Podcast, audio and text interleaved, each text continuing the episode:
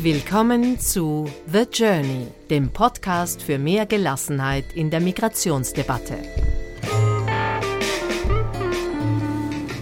Mehr über uns unter thejourneystories.com. Herzlich willkommen.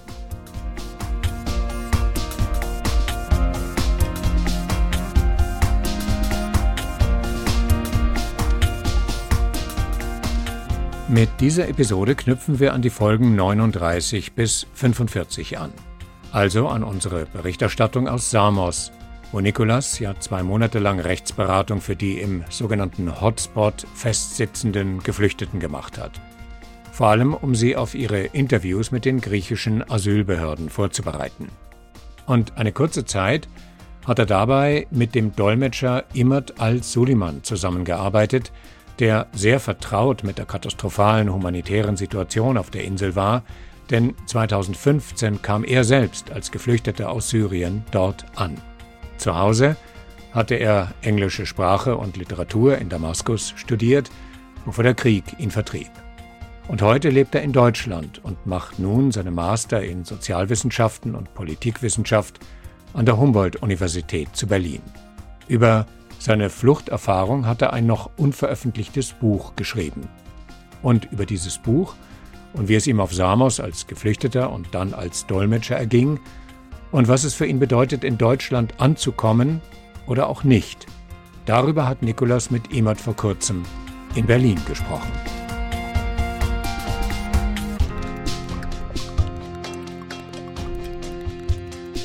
Jetzt bin ich hier mit Imad. Wie geht's dir denn? Es geht. Und dir? Mir geht's auch gut, Dankeschön.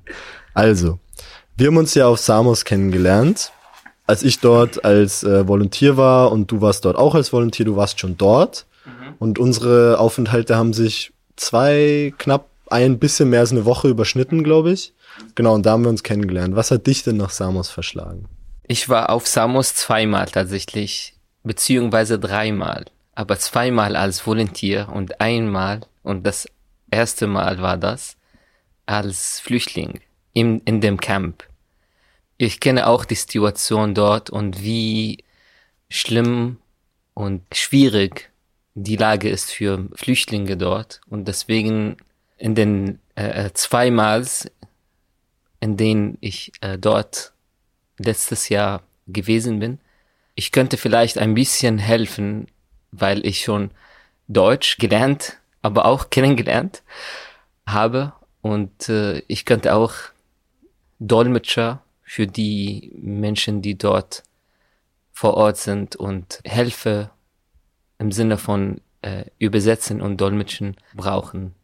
Ja, also das war die Idee tatsächlich. Es steht ja außer Frage, dass die Situation, als du das erste Mal dort warst, als Geflüchteter, da schon unmenschlich war, die Lage vor Ort. Wie hast du das denn dann, als du später nochmal hinzugekommen bist und dann später nochmal, hast du da irgendwelche Veränderungen gespürt? Wie war das für dich, wieder dort zu sein? Das ist eine schwierige Frage.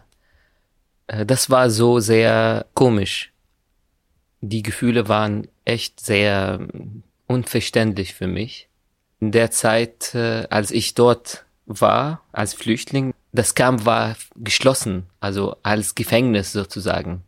Wir dürften gar nicht rausgehen. Die ganze Zeit muss man im Camp bleiben. Wie wenn man unter Druck immer die ganze Zeit ist. Also das ist wirklich schwierig auszudrücken.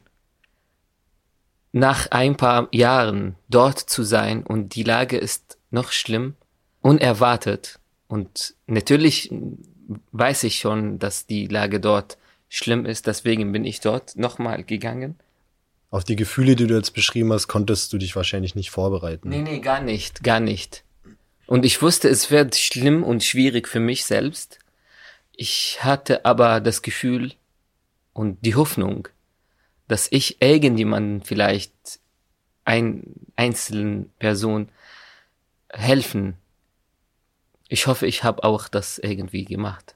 Vielleicht das Ziel war auch eine Erleichterung für mich selbst, weil ich in diesem Fall etwas, weißt du, widersprüchlich gehabt habe. Ich wollte gar nicht dort sein, weil ich sehr schlimmere Erlebnisse selbst gehabt habe. Auch im Meer dort. Also Samos ist für mich die ersten Schritte in Europa nach der Türkei und nach dem Schlauchboot und nach dem fast Sterben und Ertrinken. Und das heißt nicht nur die Insel, sondern auch das Meer dort ist mir sehr, ist immer noch tatsächlich unerträglich. Ja. Ja. Aber wie gesagt, ich hoffe, ich könnte irgendjemanden dort helfen und das war das Ziel. Wir haben uns ja beim zweiten Mal, dass du auf Samos warst, kennengelernt. Und da hatten wir auch ein bisschen drüber gesprochen und du hattest gesagt, du weißt nicht, ob du nochmal nach Samos zurückkommst, weil das zweite Mal sehr schwer für dich war. Letztes Mal war mir extra schwierig, weil, wie alle auch, wir wissen, die Situation an sich ist schlimmer geworden. Vielleicht hatten wir immer die Hoffnung, dass okay, morgen oder übermorgen irgendetwas passiert für die Menschen, die vor Ort sind. Die Flüchtlinge, die in dem Camp oder im Dschungel seit Monaten oder seit Jahren vielleicht auch wohnen und sie haben die Hoffnung, rauszugehen oder bessere Bedingungen zu haben, bessere Lebensumstände zu haben. Aber das passiert leider nicht. Und also für mich selbst, für mich persönlich, die Entscheidung ist schwierig, nochmal dorthin zu gehen, nicht nur im Sinne von die Lage, sondern auch, weil ich schon angefangen habe mit dem Studium hier. Also ich habe so viele Verpflichtungen zu machen und auch mit dem Job, also mit der Arbeit. Und wenn ich vielleicht im Sommer ein bisschen Zeit hätte, wäre vielleicht meine Meinung anderes. Ja, vielleicht treffen wir uns dort nochmal. Vielleicht, wer weiß. Also wir waren in dem gleichen Team, so das war schwierige, aber auch gute Erfahrung sozusagen. Die Menschen, die wir zusammen begegnet haben, die Menschen, die in dem Büro bei uns waren und wie verzweifelt waren sie.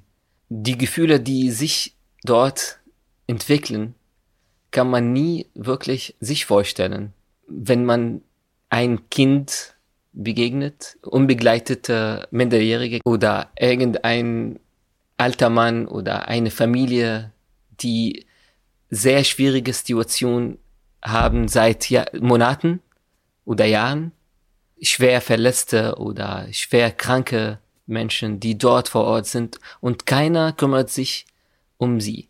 Und wir versuchen und die Flüchtlinge denken immer, dass wir alles lösen können als Legal Center. Das heißt, sie nennen uns, wie du weißt, immer als Lawyers. Sie fühlen sich vielleicht bei uns sicher und sie wollen, dass wir etwas für sie tun. Aber leider, wir sind sehr machtlos tatsächlich. Wir können nur manchmal die Menschen irgendwie beruhigen mit Wörtern. Aber etwas wirklich zu ändern, haben wir keine Macht und wir sind irgendwie hilflos. Ja, da sagst du, glaube ich, was ganz Richtiges, weil ich kann es nachvollziehen, dass wenn du in so einer Situation leben musst, weil du ja die Insel nicht verlassen darfst und da ein Legal Center hast, die kostenlose Rechtsberatung anbieten, natürlich hast du dann die Hoffnung, dass die Leute, die dort arbeiten, irgendwas an einer Situation verbessern können. Und das ist halt auch das, was man als erstes dort merkt, was du gemerkt hast, was ich gemerkt habe, kann man nicht. Das muss man den Leuten leider viel zu oft klar machen. Das macht Menschen dort irgendwie verzweifelter. Und das mögen wir auf jeden Fall nicht zu sagen oder zu machen, weil wir hier irgendwie mehr Hoffnung zu machen. Aber leider die Situation ist richtig sehr schlimm. Also in der Zeit, in der ich dort auch selbst war, 2015, war keine Organisationen dort. Sie waren nur die griechische Verwaltung des Campus, die sehr also schwierig sind und die Polizei und... Nett ausgedrückt, schwierig. Genau. Naja, man versteht schon, was ich meinte, aber es ist schwierig, ist sehr schwierig. Wie war das denn für dich als Übersetzer, als Dolmetscher? Sagen wir mal, du übersetzt für mich. Ich bekomme es natürlich nur von dir weiter, aber du bekommst die Gefühle, die Verzweiflung natürlich direkt ab. Das ist diese ganz besondere und ganz auch oft sehr grausame Aufgabe, die Übersetzer haben. Und wie war das denn für dich?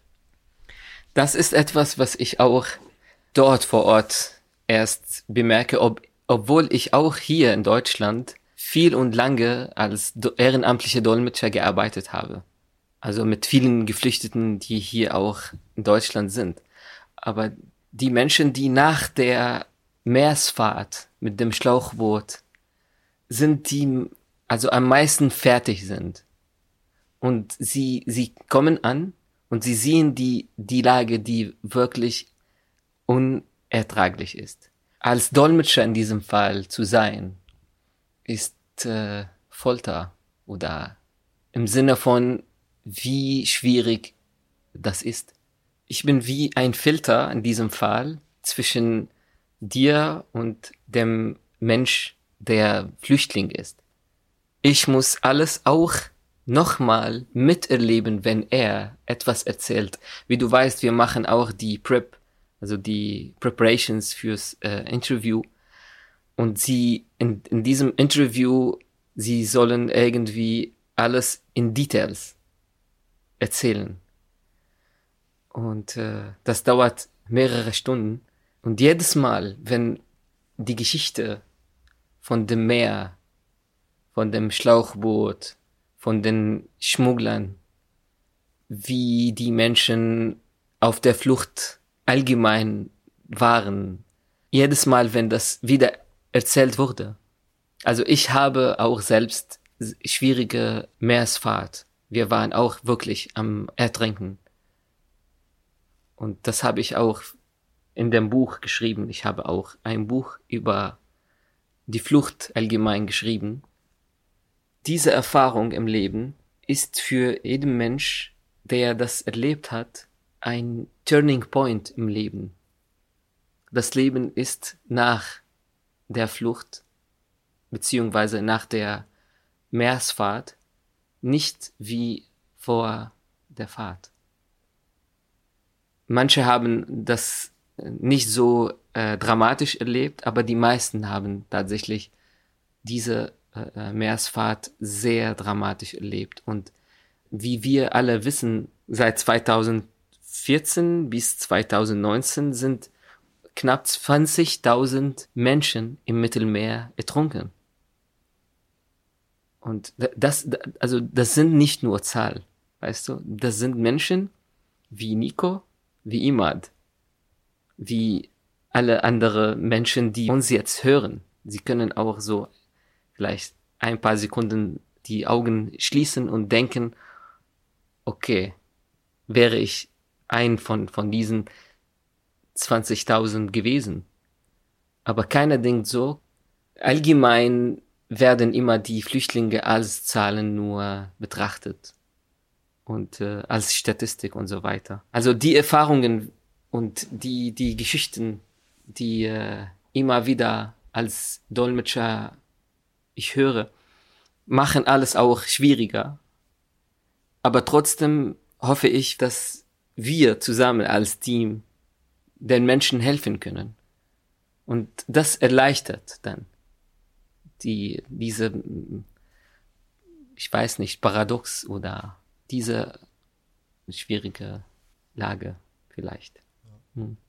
Nach deiner Zeit auf Samos, deiner ersten Zeit, hast du es nach Deutschland weitergeschafft und jetzt fängst du an zu studieren. Wie war es denn für dich, nach Samos woanders zu sein in Europa? Also wir kommen jetzt vielleicht zu der schwierigsten Frage. Also persönlich war mir, also nach Samos, alles wie soll ich das ausdrücken?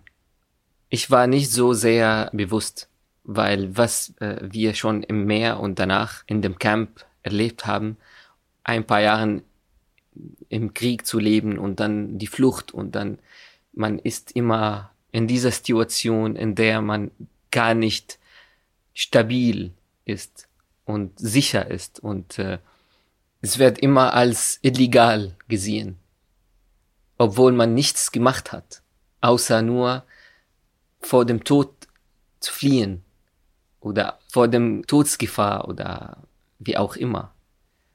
Ja, also nach Samos war ich dann aufs Festland, in Athens erstmal und dann ging es weiter. Das kannst du auch vielleicht bald hoffentlich in dem Buch lesen, in Details. Kommen wir doch direkt gleich mal aufs Buch zu sprechen. Du hast ein Buch geschrieben über deine gesamte Fluchtgeschichte, schon beginnend auch mit der Revolution oder erst ab dem Moment, an dem du beschlossen hast, das Land zu verlassen? Genau, also ein paar Tage davor und dann die Flucht.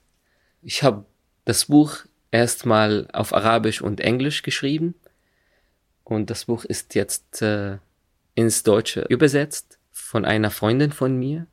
Also das Buch ist ein Tatsachenroman sozusagen und erzählt aus einer inneren Perspektive, was heißt die Flucht. Nicht nur die Menschen das so zu sehen, was in den Nachrichten kommt, als Reportage oder als Dokumentarfilm oder ich weiß nicht, ein Schlauchboot voller Menschen oder voller Flüchtlinge. Nee, was ist tatsächlich in diesem Schlauchboot? Wie fühlen sich die Menschen, die in dieser Situation sind? Nicht nur von draußen das zu beobachten. Diese Geschichte habe ich so gesehen, weil ich auch das erlebt habe. Das ist tatsächlich ein Teil des humanitären Geschichte. Nicht nur Imad war auf der Flucht. Diese Geschichte ist die Geschichte 1,5 Millionen, die über diesen Weg geflüchtet sind. Und auch die Geschichte von den Menschen, die ertrunken sind. Die dürfen wir auch nicht vergessen. Ja, das ist etwas sehr schwierig zu erzählen, aber das muss doch erzählt werden. Und das ist keine Liebesgeschichte oder etwas zur Vergnügen. Aber es ist wichtig. Auf jeden Fall. Und das war auch ein Grund, warum ich das Buch geschrieben habe. Ich versuche jetzt, das Buch zu veröffentlichen und einen Verlag zu finden. Das ist sehr schwierig. Hat noch nicht geklappt. Und das ist auch ein großes Thema. Aber die Menschen, die in Europa sind, also wie du, Nico, also du bist doch weißer Europäer. Ich bin weißer Europäer. Das hast du vielleicht ein bisschen auf Samos mitbekommen, aber wirklich, vielleicht hast du wie viele andere in den Europäischen Union oder im Westen sozusagen allgemein, nur vom Außen gesehen. Oder vielleicht ein bisschen tiefer mit Dokumentarfilmen oder sowas. Und meistens von allen sind von Europäern auch aufgenommen oder geschrieben mit Artikeln, mit Reportagen und so weiter und so fort. Aber von irgendeinem Flüchtling, der das auch selbst erlebt und darunter gelitten hat. Und ja. Ich glaube, das ist genau diese traurige Besonderheit, die dein Buch hat. Du beschreibst, was Flucht für einen Menschen bedeutet, anhand deiner eigenen persönlich erlebten Fluchtgeschichte. Und das ist auf jeden Fall, wie du schon sagst, mal definitiv was anderes und nicht irgendwie eine Reportage oder irgend sowas. Aber trotzdem ist es deswegen natürlich, weil du es selbst erlebt hast, eine traurige Besonderheit. Aber genau deswegen, glaube ich, macht es dein Buch so wichtig zu lesen und zu veröffentlichen. Ja, das hoffe ich auch. Ich hoffe, ich könnte auch durchs Buch besseres Verständnis von dem Thema zu machen für viele Menschen, die sehr weit weg von dem Thema und sie interessieren sich vielleicht auch gar nicht dafür. Ich weiß nicht, ob das also in diesem Fall ihnen etwas bringt, ja, aber vielleicht auch für die kommende Generationen, die das nur sehr abstrakt bekommen, nur sehr so ungreifbar. Ja. Und das ist tatsächlich die Aufgabe oder die eine von den Hauptaufgaben der Literatur. Prinzipiell würde ich jetzt auch Menschen, weiße Europäer, wenn wir wieder bei dem Thema bleiben, oder dem Westen, irgendwie finde ich auch Menschen, die den Vorteil haben, als Europäer, als Europäerinnen geboren worden zu sein, sehe ich ein bisschen in der Pflicht, sich mit diesem Thema doch mehr als einfach nur in der Zeitung auseinanderzusetzen. Ich bin auch deiner Meinung. Die Menschen, die in Europa geboren wurden, nicht in den Ländern, wo Kriege oder Krisen gibt, keiner hat etwas dafür geleistet sozusagen. Aber das Thema ist Diskriminierung und also diese Erlebnisse als Flüchtling oder Ausgeschlossener aus dieser Gesellschaft gesehen zu werden. Das ist sehr schwierig. Aber doch brauchen wir viel mehr Bildung dafür. Guck mal, wie privilegiert du bist, Nico. Du brauchst das gar nicht zu erleben. Oder du wirst das nie erleben. Nur die anderen Menschen, die anderes aussehen oder von irgendwo anders kommen, und sie werden das erleben als Diskriminierung, als Rassismus. Und das ist, weißt du, keine Vorwürfe. Also die sind die weiße Menschen, die denken, die sind die Beste, die haben die Illusion von Überlegenheit.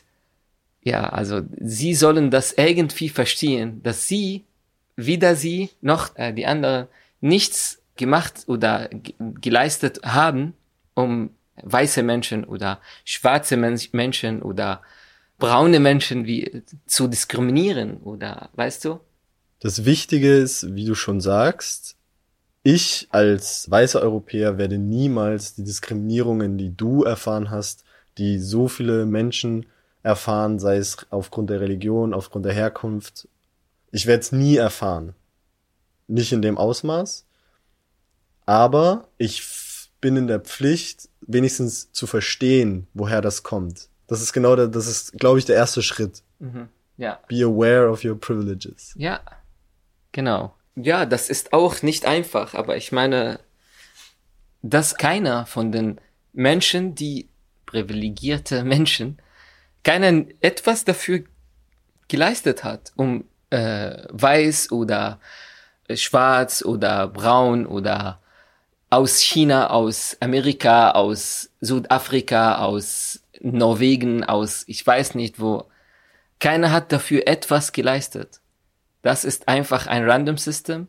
Alle wurden irgendwo geboren und wir sind auf einer Erde. Wieso soll irgendjemanden bessere, privilegierte Gedanken haben, weil nur er heller aussieht? Das ist absurd. Aber diese Absurdität, ja, also warum sollen diese Menschen dann Gedanken haben, dass sie besser als die anderen sind? Das ist echt... Die Absurdität. Ja, die Absurdität. Nochmal, doppelt zu viel. Genau. So, wie wir jetzt dann vorher gesagt haben, du lebst jetzt in Berlin, du studierst, aber bekanntlich kriegt man diesen Flüchtlingsstempel nicht mehr los. Und da wollte ich einfach mal fragen, so wie geht's dir denn damit? Weil du fühlst dich natürlich jetzt als hier angekommen und aber natürlich nicht angenommen, vielleicht angekommen, aber nicht als angenommen, auch nicht. Nee. Okay, du kannst besser erklären. Ja, also auch zu diesem Punkt, besser angekommen oder nicht angekommen oder als ich immer auf Samos war, wenn man irgendwo anderes sei, nicht wo er lebt, dann vielleicht freut sich, wenn er fertig mit seinem Einsatz wäre und dann geht zurück nach Hause. Das ist, was heißt, wenn man angekommen ist. Aber ich hatte nie das Gefühl.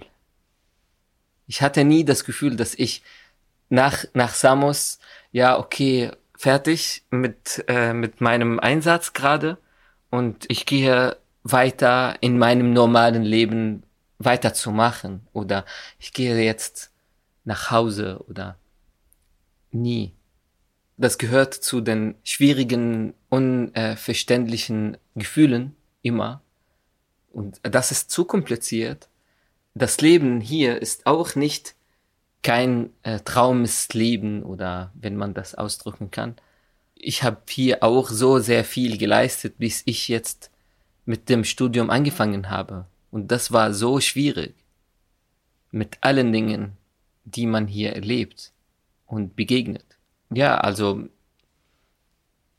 die Menschen, die in Deutschland sind, sind meistens nett. Ich mache jetzt kein Urteil. Aber also was ich erlebt habe, ist immer gibt's Probleme. Und vor allem mit den Vorurteilen. Weißt du, es gibt immer the West and the Rest. Also ich komme aus dem Rest, nicht aus dem West. Und egal wie groß ausgebildet man ist, egal wie viel im Leben erlebt hat, also im Sinne von Erfahrung im Leben, egal wie er vielleicht auch im Leben schon geschafft hat, man hat das Gefühl immer, dass er ausgeschlossen ist von der Gesellschaft. Die Geflüchtete vielleicht erreichen Menschen, Deutsche, als Freunde zu sein und so weiter. Aber das ist so mega schwierig, vor allem. Und auch viele von den Deutschen bauen Barriere. Und sie denken vielleicht, ja, okay, also Flüchtlinge, wir helfen gerne, aber von weit weg. Also mit Abstand oder mit...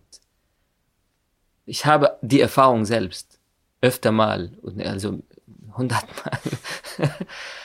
Genau, das ist auch schwierig, in der Gesellschaft anzukommen. Man begegnet immer wieder etwas nicht Schönes.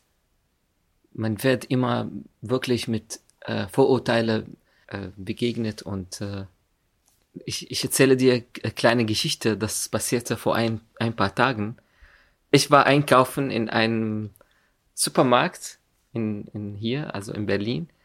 Ich ging drin und dann das Gerät hat geklingelt.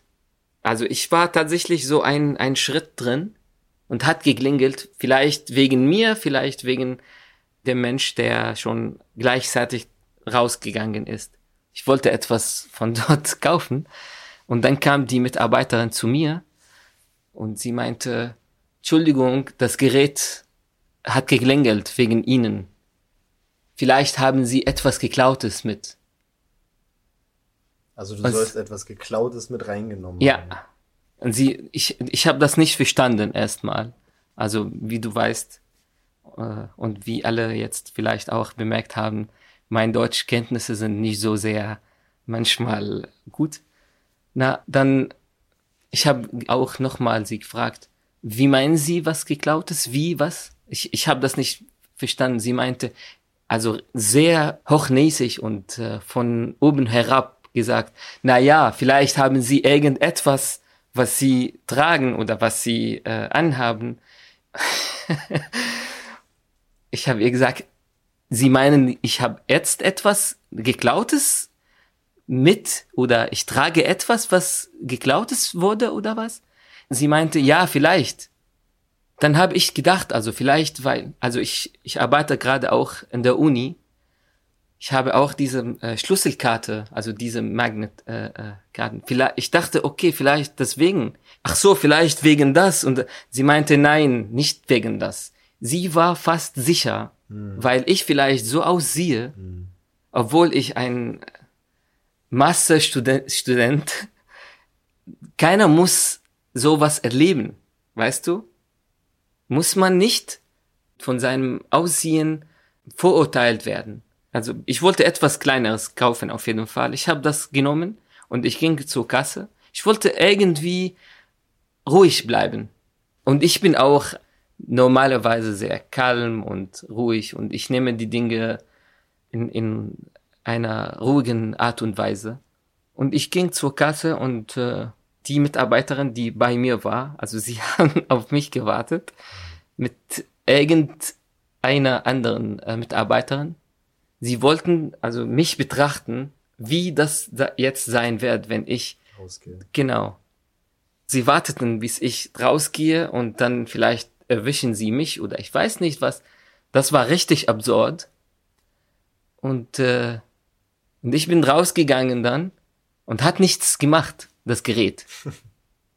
Und ich habe dann sie so geguckt, ich habe gesagt, also mit meiner Hand, ich habe kein Wort ihnen gesagt. Sofort waren sie, also mit einem Lächeln, weißt du, sie wollten das mir sagen, dass sie, ich weiß nicht, also sie sind nicht rassistisch.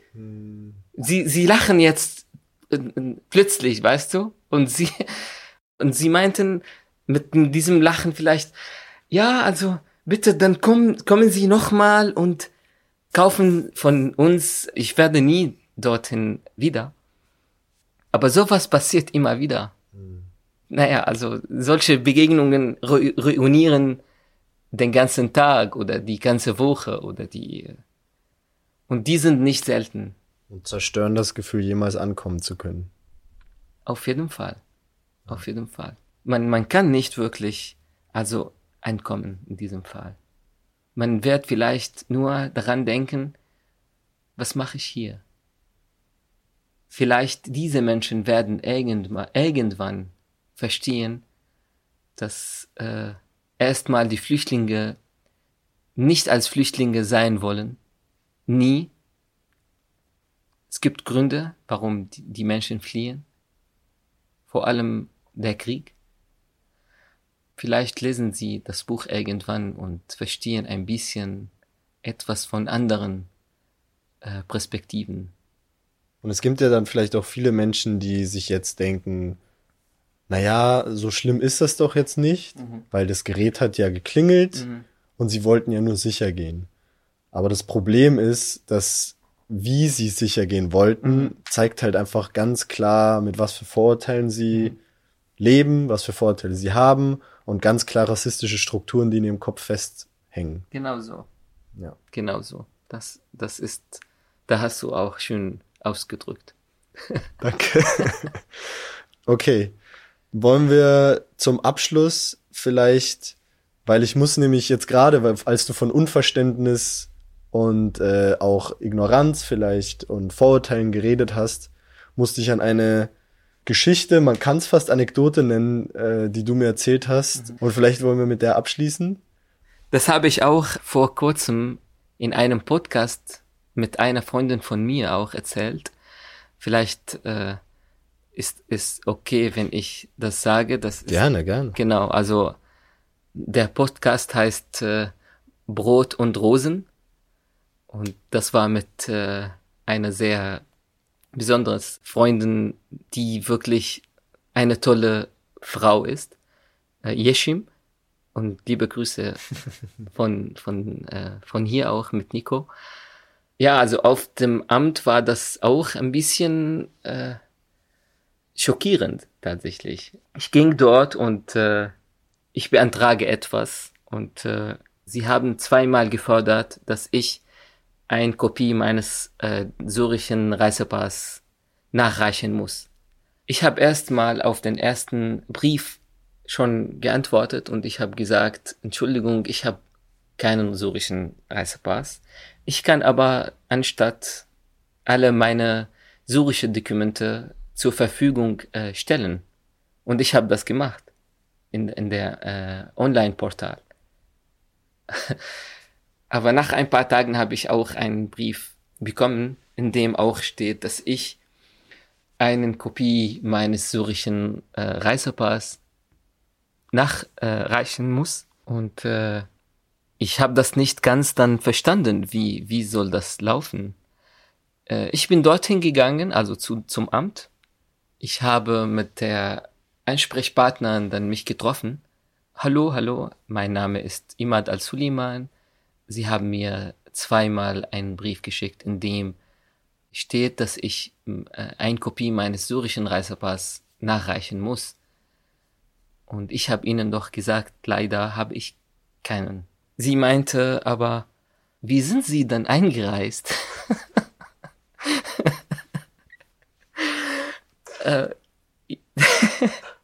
Als erfahrener Flüchtling jetzt seit ein paar Jahren könnte ich mir vorstellen, dass ich viele Fragen, die ein bisschen merkwürdig sind, gefragt würde oder werde. Aber die Frage war mir ein bisschen unerwartet. Ja, ich wusste nicht, was tatsächlich zu sagen. Ich habe kurz überlegt und dann habe ich angefangen, also ihr zu erzählen. Ich bin Flüchtling und mit meinen Händen so auf der Balkanroute gekommen. Ich bin nicht eingereist oder doch, aber nicht... Nicht mit dem Flugzeug. Genau. Vielleicht hätte ich anderes antworten sollen. Ich bin mit meinem Superjet dann angekommen und das war's. Und ich habe mein Villa irgendwo und ich habe auch meinen Flughafen dort. Also alles ist privat. Und deswegen bräuchte ich gar keinen Reisepass. Sie hat auch nicht ganz kapiert, was ich gemeint habe, dass ich tatsächlich nicht richtig wie die legale, normale Menschen einreisen. Aber das war die Hammerfrage. Ja, das klang nicht. Ja, danach, sie hat die Chefin geholt, weil die tatsächlich die Lösung nicht gefunden hat, oder? Dann die Chefin meinte, dass ich vielleicht einen syrischen Reisepass in dem Konsulat beantragen muss. Als Flüchtling, das ist unmöglich. Wie kann man Flüchtling in einem Land sein und dann auch zu deinem Heimatland Konsulat gehen und dann, das ist im Prinzip problematisch. Also zum Schluss habe ich gesagt, ich habe nur ein Dokument, das heißt Reiseausweis. Das ist kein Reisepass. Das bekommt man, wenn man Flüchtling ist. Reiseausweis für Flüchtlinge. Genau. Ja. Und das habe ich auch nachgereicht. Mehr habe ich nicht und vielen Dank. Und sie meinten, okay, wir überlegen uns mal und wir werden das irgendwie diskutieren oder ich weiß nicht mehr und kriegen sie dann von uns eine Antwort und so weiter. Aber ja, das war's. Ja, danke fürs Teilen von dieser absurden Geschichte. Und vielleicht zum Abschluss können wir hoffen, dass wir irgendwann in der näheren Zukunft vielleicht in der Gesellschaft leben, wo so eine Ignoranz nicht mehr herrscht. Rassismus wird es immer geben, Diskriminierung wird es immer geben, leider Gottes. Aber ja. Ganz zum Schluss als Weisheit etwas zu sagen. Also wirklich, lass uns bitte das Leben einfacher machen, nicht komplizierter. Ich weiß nicht, ob die Welt davon gerettet wird, aber ich habe immer diesen Gedanke. Wenn wir zum Beispiel auf Mars jetzt gehen, du wirst, Nico und ich als immer, nicht das bezeichnen, dass wir aus verschiedenen Ländern kommen. Wir werden dann sagen, wenn wir irgendjemanden auf Mars treffen, hallo, wir kommen aus der Erde. Woher kommst du? Vielleicht ist er auch nicht aus dem Mars oder keine Ahnung. Aber lass uns das groß sehen, nicht wirklich so sehr eng und narrow-minded. Und ja, also zum Schluss danke dir für die schöne Erfahrungen und ich meine auf Samos auf jeden Fall zusammen zu sein. Das war auch schön, obwohl war also kurzfristig. Du kannst auch viel, glaube ich, selbst von allem, was du erlebt hast und was du erlebst als Rechtsberater und besonders in diesem Feld viel berichten und viel verbessern. Ja, und auch vielen Dank an das Team und ich weiß nicht, also wie viele, aber vielen Dank an allen Einzelnen und hoffentlich wird die Welt irgendwann besser. Ja, hoffentlich. Dann danke dir und ja, ciao. Tschüss.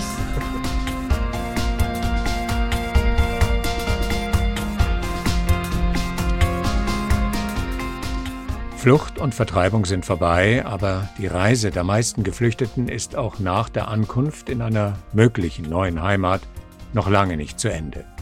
Geschichten wie die von Imad sind beispielhaft dafür und gleichzeitig sind sie eine Art von Brücke, die von beiden Seiten betreten und in deren Mitte man sich treffen und begegnen kann. Eine Möglichkeit. Deswegen ist es gut, diese Geschichten weiterzuerzählen, was wir hiermit tun. Danke fürs Zuhören. Die heutige Musik ist von Javelinis mit dem 128 Tiger Swing Groove, von Schwandi mit Breath Deep, Breath Clear, sowie Jillbrook44 und Dive Deep. Bis dann! The Journey, der Podcast für mehr Gelassenheit in der Migrationsdebatte.